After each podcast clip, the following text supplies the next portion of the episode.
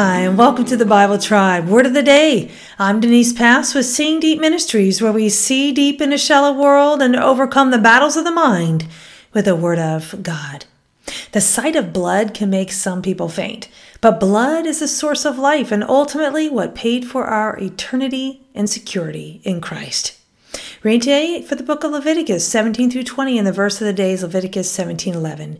For the life of the body is in its blood. I have given you the blood on the altar to purify you, making you right with the Lord. It is the blood given in exchange for a life that makes purification possible. Word of the day is blood. It is the Hebrew word dam. According to the Theological Word Book of the Old Testament, this important word appears 360 times in the Old Testament, most often in Leviticus, 88 times.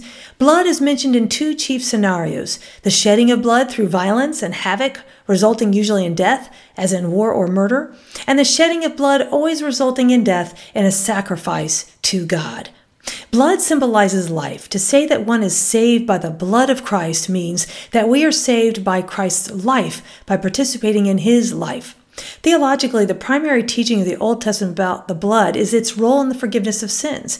God promises atonement for sin and cleansing by the blood of a guiltless, substitute. How logical it will be then for the New Testament to take this concept to its fullest fulfillment and extension. We are reconciled to God by the death of his son, and we shall be saved by his life, as it says in Romans 5:10. For if while we were God's enemies, we were reconciled to him through the death of his son, how much more, having been reconciled, shall we be saved through his life. In Leviticus 17, Moses is forbidding eating blood. Blood is precious, not something to be taken lightly. According to the Enduring Word commentary, since ancient times, people might eat or drink blood either as food or often as a ritual or spiritual practice. Often the idea was that the one who consumed the blood received the life strength of the being that supplied the blood. God strongly commanded that this should not be done in Israel, and that he would set his face against that person who eats blood. In Acts 15, the Jerusalem Council told Gentile Christians in Antioch, Syria, and Cilicia that they should not eat blood or meat that was not killed by draining the blood. This was not a universal command for all Christians in all places and at all times. It was to those specific Gentile Christians for the specific reason that they would not needlessly offend their Jewish neighbors for the sake of evangelism. God agreed that there was spiritual significance in the blood of an animal or person. The difference was that among pagans, they said, The life is in the blood. I must eat or drink it and take that life for myself. The godly Israelites said, The life of the flesh is in the blood, and it therefore belongs to God and not to me. This emphasized a powerful idea life belongs to God.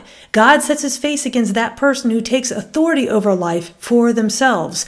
Life depends on blood, is preserved by blood, and is nourished by blood. When enough blood leaves a body, life leaves a body.